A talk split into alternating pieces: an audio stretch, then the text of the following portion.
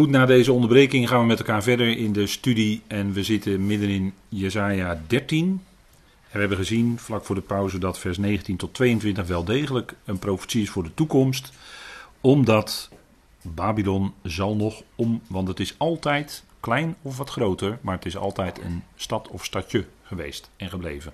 En het is nooit zo omgekeerd geworden als Sodom en Gomorra en dat zal nog gaan komen. En Sodom en Gomorra, dat was eigenlijk een modelgericht. Hè? Modelgericht, ook profetisch eigenlijk. Maar goed, dat even terzijde. In ieder geval wordt dat ook hier als voorbeeldgericht aangevoerd. En als we openbaring ook lezen, hebben we gedaan met elkaar. We zitten al in hoofdstuk 18. Dan weten we ook dat daar de gerichten ook met heel veel letterlijk vuur gepaard zullen gaan. Hè? Vuur. En zo zal Babylon ook verwoest worden binnen een zeer korte tijd. En we waren gebleven in uh, Jesaja 13, vers 20. En dat zijn woorden die we eigenlijk ook teruglezen in Openbaring 18. Zullen we even met elkaar lezen. Niemand zal er verblijven. Het zal niet voortdurend bewoond worden. En niemand van generatie op generatie zal er wonen. Of tabernakelen kun je ook vertalen. Geen Arabier zal daar zijn tent opzetten en geen herders zullen daar neerstrijken. Het zal dus tot een woestheid zijn. En wilde woestijndieren zullen daar neerliggen. Hun huizen zullen vol zitten met huilende uilen. Struisvogels zullen er wonen. Bokachtigen zullen er rondspringen. Hyena's zullen janken in verlaten burchten. Jakhalzen in zijn paleizen van verlustiging. Zijn era om te komen is nabij. Zijn dagen zullen niet worden uitgesteld. Op het moment dat het, dat het echt aangebroken is, dan zal er ook geen uitstel meer zijn en dan zal het ook moeten gebeuren. dan is uh, in Babylon in een verloren toestand. Ze zijn dan definitief verslagen. Babylon is dan definitief uitgeschakeld. Dominantie is weg. En dan zal een tijd van zegen voor Israël aanbreken. Want dat is in de profetie ook zo. Daar waar Babylon verwoest is geworden, daar waar, daar waar Babylon uh, vernietigd is, daar zal ook de zegen voor Israël zijn. Dat is de andere kant van de zaak. Want Babylon moet zijn rol vervullen, maar als het zijn rol vervuld heeft, zal het door God worden weggedaan. En dan zal het inderdaad, zoals beloofd, zoals beloofd, zegen voor Israël zijn. Hè? De beloften blijven staan. De beloften voor Israël, die blijven staan. Die zijn nooit ingetrokken. En dan zien we in Jesaja 14, want dan gaat het verder over Babel, en met name dan de koning van Babel. Daar zien we Israëls voorrechten in die eerste drie versen, en zullen we even met elkaar lezen. Want Yahweh zal zich over Jacob ontfermen, of barmhartig zijn, en hij zal Israël nog kiezen. Of hij zal letterlijk in Israël nog kiezen. Hij zal hen neerzetten op de eigen grond, de Adama. De vreemdeling zal zich bij hen aansluiten en zich bij het huis van Jacob voegen. De volkeren zullen hen nemen en naar hun grond brengen. Het huis van Israël zal hen als lotdeel in bezit nemen. Als slaven en slavinnen op de grond van de Heer. En zo zullen zij gevangen houden wie hen gevangen hielden. En heersen over hun onderdrukkers. En het zal geschieden op de dag waarop Yahweh u rust zal geven van uw smart. Dat u onrust en de, van, dat Yahweh u rust zal geven van uw smart uw onrust en de harde slavenarbeid die men u heeft doen verrichten. Dus dan worden de zaken omgekeerd. ze zullen terugkeren, ze zullen zijn op hun eigen grond. En zij zullen gevangen houden die hen gevangen hielden. Dus dan geeft de Heer echt een omkering in het lot van Israël. En zullen zij inderdaad tot leidersvolk worden verheven. En die dag, dat is natuurlijk de dag van de duizend jaar. Hè? Dat is een heenwijzing naar de duizend jaar. En een prelude daarop is natuurlijk dat, hè, de eerste ritselingen is natuurlijk dat de staat Israël werd geboren. Hè, zoals op deze dia, dat krantenartikel uit uh, 1948. De Palestine Post, The State of Israel is born. En dat was natuurlijk een eerste ritseling dat de profetie vervuld werd. Wat ook door goede Bijbeluitleggers was voorzegd: dat er weer een Joodse staat zou komen. Weliswaar in ongeloof, maar die zou er komen. En dat werd vervuld in 1948. goede uitleggers hebben ook van tevoren gezegd dat Babylon herbouwd zou worden. En dat gebeurde zo ergens in de jaar, vanaf de jaren, eind jaren 70. Is Babylon daadwerkelijk ook uitgebreid en herbouwd geworden. Onder Saddam Hussein. Dat is allemaal geschiedenis inmiddels. Hè? Maar er zeiden al vele, vele jaren daarvoor, toen daar nog niks van bleek, zeiden goede Bijbeluitleggers dat het zou gaan gebeuren. Dat Babylon als stad herbouwd zou worden. Ze werden toen uitgelachen, maar later bleek het dus wel echt zo te zijn. En dat heb je als je de schrift volgt. Hè? Barmhartigheid ten opzichte van Jacob, want dat is in het hart van God, is barmhartigheid ten opzichte van Israël. En nog zal hij in Israël kiezen. dat is natuurlijk het letterlijke Israël. Het gaat hier om het huis van Israël. Dat is niet de kerk. Deze tekst kun je niet op de kerkleden toepassen. Dat wordt natuurlijk wel gedaan. Hij zal zich over Jacob zal hij barmhartig zijn en nog zal hij in Israël kiezen. Dat heeft een heel, als men dat zo in de kerken brengt, heeft dat een hele andere achtergrond. dan hoor je de gedachte dat de, de kerk nu eigenlijk een manifestatie is van het koninkrijk van Christus op aarde. Wat letterlijk duizend jaar is, maar volgens uh, sommigen duurt het nu al 2000 jaar, maar dan in de kerk. En dan is de kerk Sion. En daarin wordt dan door de Heer gekozen, hè, door zijn leerregels. Dat hoor je dan allemaal er doorheen als dat gezegd wordt. Maar het gaat hier om letterlijk Israël, het huis van Israël, dat is letterlijk. Dat is gewoon Israël, dat is gewoon het volk Israël. Wat van Abraham, Isaac en Jacob afstamt. Dat volk is het, daar gaat het om. En dan, dan is het ook gewoon toekomstmuziek. men is ook in verlegenheid. na de Tweede Wereldoorlog was men in kerken ook in verlegenheid. Van ja, wat moet je nu met je vervangingstheologie? De State of Israel is born, Joodse staat. Ja, wat moet je nu met je vervangingstheologie? Daar is Israël weer. Ja. Nou, de klep van de kliko stond nog open? Ja, goed. En dan Jezaja 14 vanaf vers 4. En dan, staat er, dan gaat het over de koning van Babel. En dat is ook wel wat eh, precair hoor. Daar zit natuurlijk heel veel verschillende uitleg aan. De koning van Babel. U zult deze, dit spotlied, eigenlijk staat er spreuk. Zult u aanheffen op de koning van Babel. Hè? Dat woord spreuk dat is mashal. En dat heeft te maken met zowel datgene wat over het leven regeert als... Dat zit er een beetje in, in het mashal. En het zit er een beetje in uh, een vergelijking. En als je het boek Spreuken ook leest, dan lees je steeds die twee regels. Hè. Er worden steeds vergelijkingen gemaakt.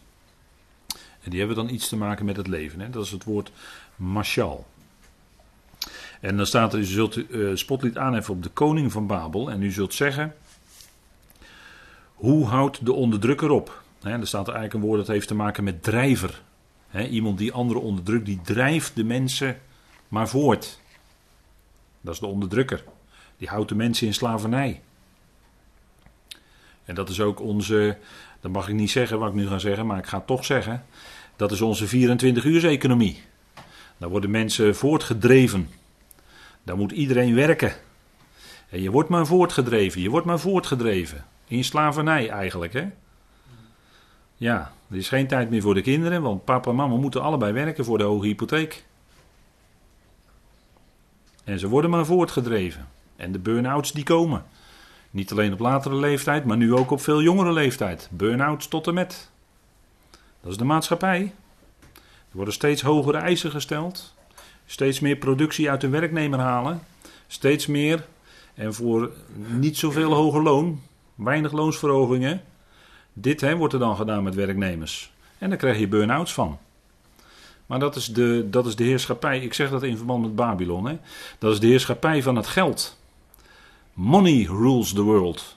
En niks anders dan dat. En dat blijkt ook uit de beschrijving van Babylon in Openbaring 18. Want als Babylon dan verwoest is, dan, wie staan er dan te treuren? De kooplieden, de handelaars, de, de, de mensen met het geld. Die zullen dan treuren. Niet de politici, maar de mensen met, waar, het gaat, waar het alles draait om geld. En dat is onze, dat is onze, onze maatschappij geworden. dat, is, dat, is, dat, dat, is, dat is wat ik dan denk als ik hier lees. Hoe houdt de drijver op? Ja, dan moet ik hier eind aan komen. En dat ophouden, dat is trouwens het woord Shabbat. en dan denk ik, op de zevende dag rustte Yahweh van al zijn werk, hebben ze dan vertaald, hè? diezelfde vertalers. En hier vertalen ze het goed met ophouden, maar waarom vertalen ze dan in Genesis 2 met rusten? Dat is, dat is ook mijn theologie. Ik kan het niet anders uitleggen dan dat. Maar als ze nou gewoon hadden vertaald, op de zevende dag stopte de Heer van al het werk wat hij gedaan had. Hij stopte. Alsof Yahweh rust nodig zou hebben. Kom nou toch. En hier vertalen ze gewoon terecht ophouden. Dat is het woord Shabbat. Dat is gewoon ophouden met werken. Opgehouden, en er staat er zelfs twee keer in deze tekst. Opgehouden is de onderdrukking. En dat is wat als dat hele systeem, wat, nu nog, uh, wat mensen nu nog in een ijzeren greep houdt. Want het gaat overal om de economie. Hè, alles wordt vertaald in economie. Als er dan afgelopen weekend een zware storm is, dan zie je de bericht al dat het uh, zoveel miljoen schade heeft. En voor de verzekeraars en dit en dat, alles wordt uitgelegd in. Hè, er wordt niet gekeken schade van de mensen, dat de mensen misschien beschadigd kunnen zijn, dat de mensen geholpen moeten worden. Nee, er wordt alles uitgelegd in economische termen. En dat is ook waar alle kabinetten tegenwoordig over gaan. Dat gaat allemaal over kostenplaatjes. gaat allemaal over hoeveel budget heb ik nog. Gaat allemaal over dat de ouderenzorg onbetaalbaar wordt. Dat de, dat de kraamzorg uitgeknepen wordt. Eh, noem alles maar op. Hè. Hè, de, de, de zorg, daar halen we overal geld bij weg. En daar zou het juist naartoe moeten, naar die zorg.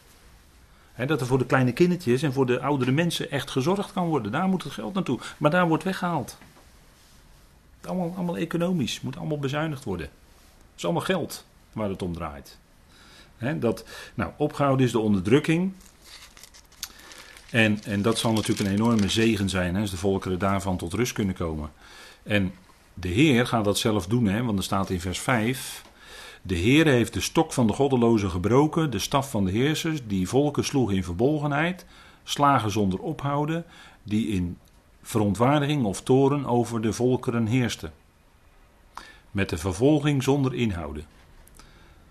En dan komt in vers 7: Heel de aarde komt tot rust en stilte. En dat is als het koninkrijk van de Messias doorbreekt, als het koninkrijk van Christus werkelijk komt, dan komt die dan komt het welzijn, hè? dan komt de shalom. En dan komt de aarde tot rust en tot stilte en breekt men uit in gejuich.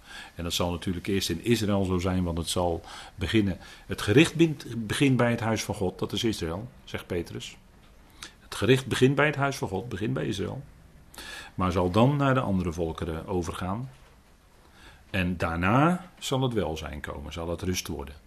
En dan zal men en dan zullen zelfs de cipressen verblijd zijn, hè, staat er. Mooie beeldspraak, hè.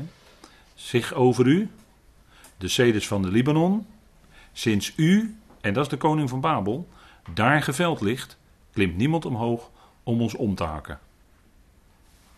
Hè, zelfs de bomen, die zijn verblijd dat die koning van Babel, die zo'n tiran was, die zo'n enorme dictator was, we hebben de vorige keer zo'n rijtje gezien. Hè? Dat hij is de wetteloze, de mens van de wetteloosheid. Hij is de antichrist en noem alles maar op. Maar hij zal de drijver zijn die de volkeren voordrijft. Dat zal een tijd zijn van wereldwijde dictatuur. Maar gelukkig als dat, is, als dat doorbroken is. Hè, want de Heer zal de stok van de goddeloze breken, zegt vers 5. De Heer zal de staf van de heersers breken. En dan zal het tot rust komen. En dan zal alles goed verdeeld worden. En dan zal het niet meer gaan om geld. Maar dan krijgen we de Bijbelse economie. Nou, dat is heel anders hoor. Dat is een heel ander verhaal. Dan wordt er gerechtigheid gedaan. Dan krijgt iedereen wat hem toekomt. Dat is gerechtigheid naar de schrift. Dat is niet zoveel mogelijk afknijpen. Nee, dat is ieder krijgt toe wat hem toekomt. Wat de Heer vindt dat iemand toekomt. En dat zal goed zijn hoor dan gaat die gerechtigheid en die vrede van Christus, die gaat dan in deze aarde doorbreken. En dat is geweldig hoor. Dat zal vanuit Israël komen. Israël zal er het eerste van genieten. Die zullen weer zitten onder hun eigen wijnstok en hun eigen vijgenboom. En die zullen dan ook weer vrucht brengen. Maar dat zal uitgaan over de hele wereld. En dat zal tot welzijn zijn. Hè? Dat wordt een geweldige tijd natuurlijk. Niet ideaal, want duizend jaar heeft ook hele andere kant hoor. Maar het zou wel ter vergelijking van deze tijd en van de nabije tijd die nog gaat komen, die dictatuur, zal dat een geweldig aangename tijd zijn. zo zal het wel zijn. En dat, dat is hoop en dat is uitzicht voor deze, voor deze wereld. En dat klinkt natuurlijk ook in het profetische woord door. Nou goed, we gaan naar die koning van Babel, die blijkt dus toch verslagen te worden, die blijkt zelfs gedood te worden. En dan een, een gedeelte wat nog wel eens verwarring oplevert. En waarbij sommigen dan uh, wil, op willen baseren dat er toch leven is na de dood. En ik bedoel dan leven direct na het sterven zonder opstanding, dat bedoel ik dan. Hè. Het rijk van de Sheol beneden raakte om u, om die koning van Babel, in beroering om u tegemoet te gaan wanneer u zou komen. Het schudt ter wille van de gestorvenen wakker al de leiders van de aarde. Het laat van hun tronen opstaan al de koningen van de volken. Ze zullen allemaal het woord nemen en zeggen tegen u: Ook u bent zo zwak geworden als wij. U bent aan ons gelijk geworden. Uw trots ligt neergeworpen in het graf. Er staat eigenlijk Sheol daar, hè? in het Sheol. Met een geklank van uw luiten. Onder u zijn maden gespreid en wormen zijn uw bedekking. Dat is allemaal beeldspraak, hè, dit. Hè, dit is een parabel de vorm van beeldspraak parabel. En er wordt net gedaan alsof er in het dodenrijk de mensen kunnen spreken. Maar dit is allemaal figuurlijk gesproken. de, nu die grootste koning van de eindtijd, de koning van Babel, nu die gedood is, nu is als het ware, zijn al die gestorven koningen in beroering gekomen, dat ook die koning, die enorme dictator, die enorme despoot, dat ook die gedood is. Maar dat is beeldspraak als je, en dat is heel mooi, als je in de Duitse en Engelse concordante vertaling kijkt, dan staat er aan het begin, het eh, begin en het eind van dit stukje ook een P, dat wil zeggen parabel. Het is een gelijkenis.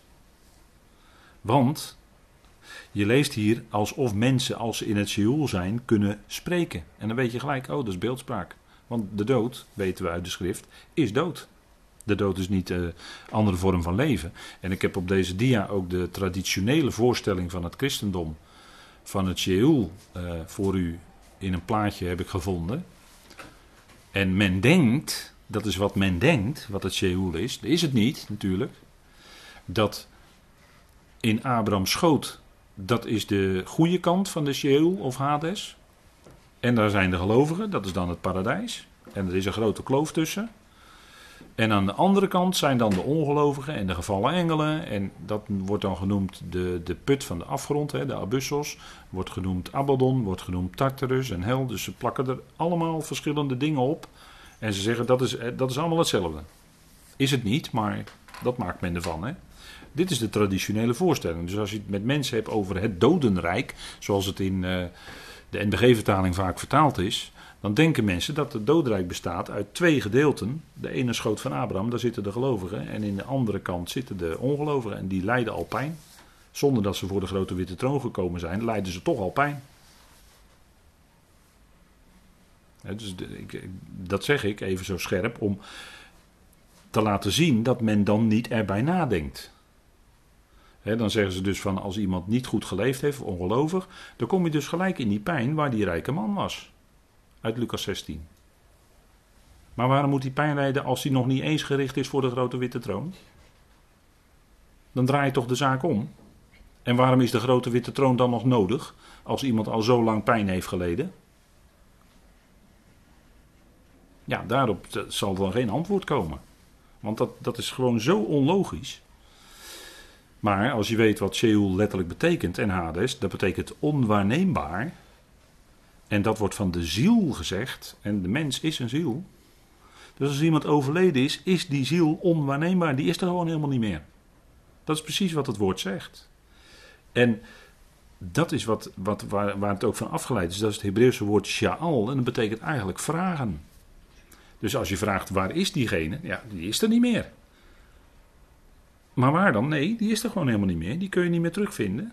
Die is ook niet, er is ook niet een dodenrijk of zo, waarin men bewust voortbestaat. Dat is allemaal Griekse voorstellingen. Griekse mythologie. Die, die persoon is er gewoon niet meer naar de schrift. En die weet zelf ook van niets. Tot het moment van de opstanding. En dan ben je je weer bewust. Dan is die ziel er dus ook weer. Maar die ziel bestaat alleen maar als die lichaam en die geest, die levensadem, levensprincipe, als die met elkaar verbonden zijn. Dan heb je een ziel. En gaat dat uit elkaar, dan is er ook geen sprake meer van ziel. En dat is Sheol. is gewoon weg, niet waarneembaar. Dus toen de Heer Jezus ging vertellen in Lucas 16 over die rijke man en Lazarus, wisten de Joden gelijk, dat is beeldspraak, dat is gelijkenis. En na de hand, als je Lucas 16 ook leest, die fariseeën en schriftleerden, die begrepen het best hoor. En zij hoonden hem, staat er dan. Dus die begrepen het dekselsgoed waar het om ging. Maar dit zijn dus fantasievoorstellingen in het christendom over het dodenrijk. Daarom vind die NBG-vertaling dodenrijk ook zo ontzettend jammer. Ze hadden gewoon onwaarneembaar moeten vertalen. Gemiste kans. Dat is Sheol, hè? Dus er staat, en als er dan hier gesproken wordt over het rijk van de dood, hè? Dan staat eigenlijk het Sheol beneden raakte om u in vervoering. En dan weet je al, dit is beeldspraak. En dat is wat hier dan verder gaat in vers 12. Dat is, dan gaat die beeldspraak gewoon door eigenlijk. Hoe bent u uit de hemelen gevallen? Morgenster, zoon van de dageraad. En u ligt geveld op de aarde, overwinnaar van de natie. En dat woord morgenster, dat is de oorzaak van dat men hierin heeft willen lezen dat het hier over de Satan gaat. Maar dat leest men erin, maar dat staat er niet. Er staat eigenlijk huilt. Huilt. Hetzelfde woord wat we net gelezen hebben in hoofdstuk 13, vers 6 huilt, want de dag van de Heer is nabij. Daar staat het in het meervoud. En hier staat het in het enkelvoud, en dat is het Hebreeuwse woord jalal. En er is geen enkele reden om dat te vertalen met morgenster. Of met, zoals het in de King James Version is gebeurd, met Lucifer. Lichtdrager. Hè, Latijn voor lichtdrager. Lux is licht en ver is dragen. Lichtdrager. Lucifer heeft men ervan gemaakt. Maar er staat er niet staat er niet. Er staat in het Hebreeuws huilt. En dan is die hele gedachte, wat men erin wil lezen, dat het hier om de Satan zou gaan, is weg. Er wordt trouwens ook van deze koning van Babel gezegd. Dat zullen we nog lezen, wat er van hem gezegd wordt. Maar hier wordt gezegd: huilt, zoon van de dageraad. Dat is een typische Oosterse manier van spreken. En wat overdreven manier van spreken, zoals men heersers en koningen betitelde de, de, de farao werd ook genoemd uh, zoon van Ra, de, zonne, de zoon van uh, de zon. Bijvoorbeeld, u ligt geveld op de aarde, overwinnaar van de natie. U zei in uw hart, ik zal opstijgen naar de hemelen, tot boven de sterren van al. Ik zal mijn troon verheffen. Ik zal zetelen op de berg van ontmoeting aan de noordzijde. Ik zal opstijgen tot de hoge plaatsen van een dikke wolk. Ik zal mij als de Allerhoogste stellen. Echter, je bent in het Sheol neergestort. In het diepst van de kuil. En dan horen we eigenlijk die woorden van 2 Thessalonicense 2. Dat hij zich in de tempel van God zal zetten en dat hij zich zal aanbidden als was hij God. En dat wordt hier dan gesteld. Ik zal mij gelijkstellen met de Allerhoogste. Dat is gewoon hetzelfde in feite dezelfde lijn. Hè? En dan vers 16. Wie u zien, kijken u aan en letten op u, op u. Is dit nu die man? Dus het gaat hier om een mens. Het gaat hier niet om een geest. Het gaat hier om een mens.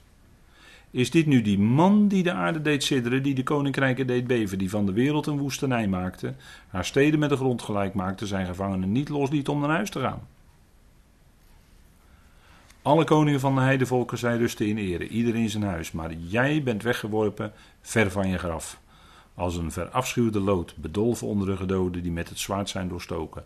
Neer en neergedaald in een steengroeven. U bent als een lijk dat is vertrapt. hij krijgt niet eens een graf. Als hij zijn dood vindt. Hij wordt daar gewoon gelaten. Dan moet je nagaan, want dat is dan zijn einde. Hè, van. Maar er wordt gezegd, heel duidelijk gezegd: het is een man, het is geen geest. U zult in het graf niet met hen verenigd worden, want u hebt mijn land, zegt de Heer. U hebt mijn land te gronden gericht en mijn volk gedood. Voor de Aion of voor de Olaam zal u niet meer genoemd worden. het nageslacht van de kwaaddoeners. Want we hebben ook gelezen, eerdere keren, in Daniel 7 en in Daniel 8, dat hij oorlog zou voeren tegen de heiligen, dat is Israël, en dat hij die zou overwinnen. En dat wordt hier gezegd, hè. Je hebt mijn land te gronden gericht en je hebt mijn volk gedood, want ze wilden niet buigen voor het beest en het beeld van het beest en dus werden ze gedood. Zo zal het zijn in de eindtijd. Vandaar dat de Heer dit, dit uh, zegt over die koning van Babel. En vandaar dat hij verslagen is en gedood is. Maak dan de slagbank voor zijn kinderen gereed vanwege de ongerechtigheid van hun vaders. Zodat ze niet meer opstaan de aarde, om de aarde in bezit te nemen en het wereldoppervlak met steden, te vullen met steden. Ik, zo zal ik tegen hen opstaan, spreekt de Heer van de legermachten. Ik zal van Babel naam en overblijfsel uitroeien. Zoon en kleinzoon, spreekt de Heer. Ik zal het maken tot bezit voor nachthuilen, tot waterpoelen. Ik zal het wegvegen. Met de veger van het verderf spreekt de Heer van de legermachten. Ja, Zebaot spreekt hier. En hij zal het zo doen. ze zullen, het zal definitief verwoest worden. En dat is dan het slotwoord uit Jesaja 14. En dat vinden we ook terug, hè, bewoording vinden we ook terug in Openbaring 18. En dan gaat het verder en dan kunt u zien hoe het in de eindtijd met dat gericht gaat. Hè. Babel. En er is hier een profetie over Assyrië. En dat is dan misschien iets eerder nog in de tijd geweest. Maar dan krijg je een profetie over de Filistijnen. Vers 29. Dat zijn de Degene die nu de Gazastrook en dergelijke bevolken. Daar komt de gericht over. Dan krijg je in hoofdstuk 15 profetie over Moab, dat is Jordanië. Vers, uh, hoofdstuk 16 ook.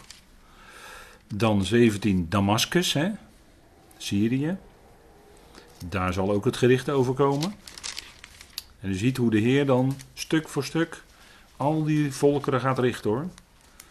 Profetie over Kush, Jezaja 18, dat is Ethiopië.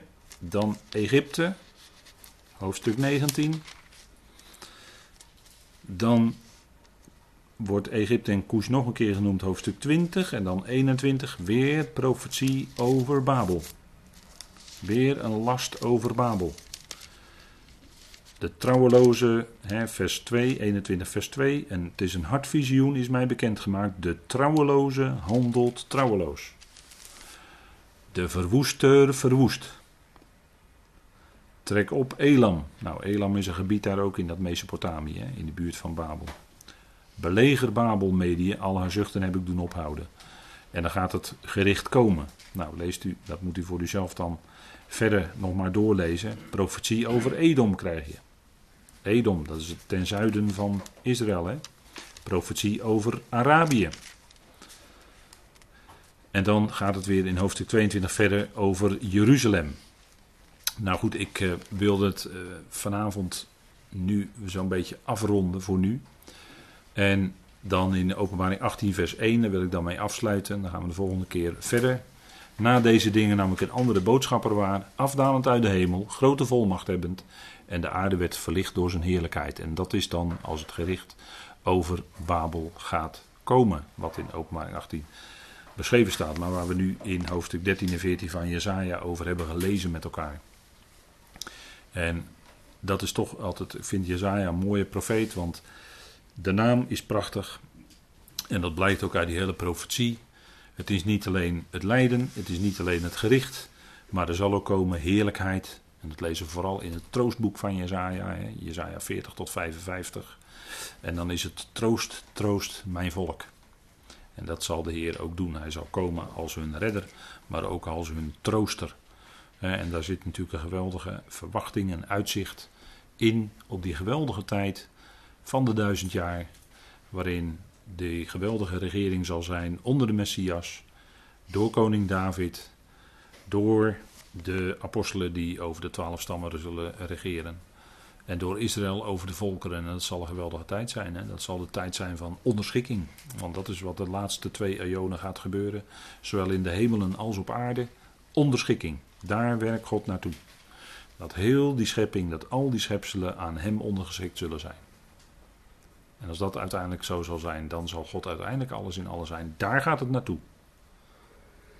Maar ook alles is door hem. Hè? God is degene die alles bewerkt. Dat zien we ook in de profetie. Hij gebruikt Babel als instrument in zijn hand. Ik heb wel eens eerder gezegd bij Gog en Magog. Dat Yahweh zelf zal haken in hun kaken slaan en hij zal ze trekken. Dat zal Yahweh zelf doen. Dus hij is degene die echt dat allemaal bewerkt. Nou, zo'n grote God mogen wij kennen.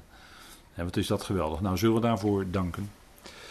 Vader, we danken u dat we vanavond stil konden staan bij ernstige profetie. Maar als u uw woord volgen, Vader, dan geeft dat ook duidelijkheid. En we onderscheiden wat in de schrift wel letterlijk genomen kan worden. En we komen ook zaken tegen, Vader, die we niet letterlijk kunnen nemen. Maar dank u wel dat u zelf daarvoor in uw woord de aanwijzingen geeft. We danken u dat we zo zicht hebben op uw plan. We danken u dat u een groot God bent. Dat u die God bent die hemelen en aarde in uw hand heeft en al die schepselen. Vader, u kent ze allemaal. En u heeft ze ten diepste volkomen in uw hand. En u zet ook de profetische lijnen uit. En zo zal het gaan. Vader, wat honderden, honderden jaren geleden is voorspeld, voorzegd door de zieners, de profeten, door inspiratie van u. Het zal precies zo vervuld worden. Vader, we danken u voor die duidelijkheid van uw woord en we danken u dat het ook hoop en kracht en uitzicht biedt. Vader, we danken u voor uw genade en goedheid, dat u ons maakt tot leden van het lichaam van Christus. En dat wij een eerdere verwachting hebben zelfs dan Israël. Vader, wat een genade is dat.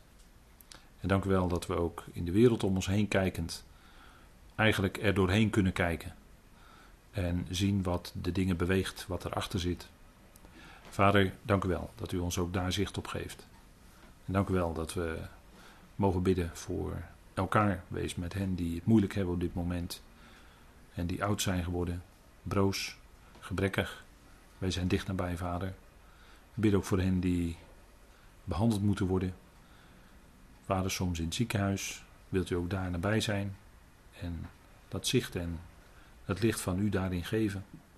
Vader, dank u wel dat we mogen opzien naar u en beseffend dat we ook deze dingen uit genade van u ontvangen.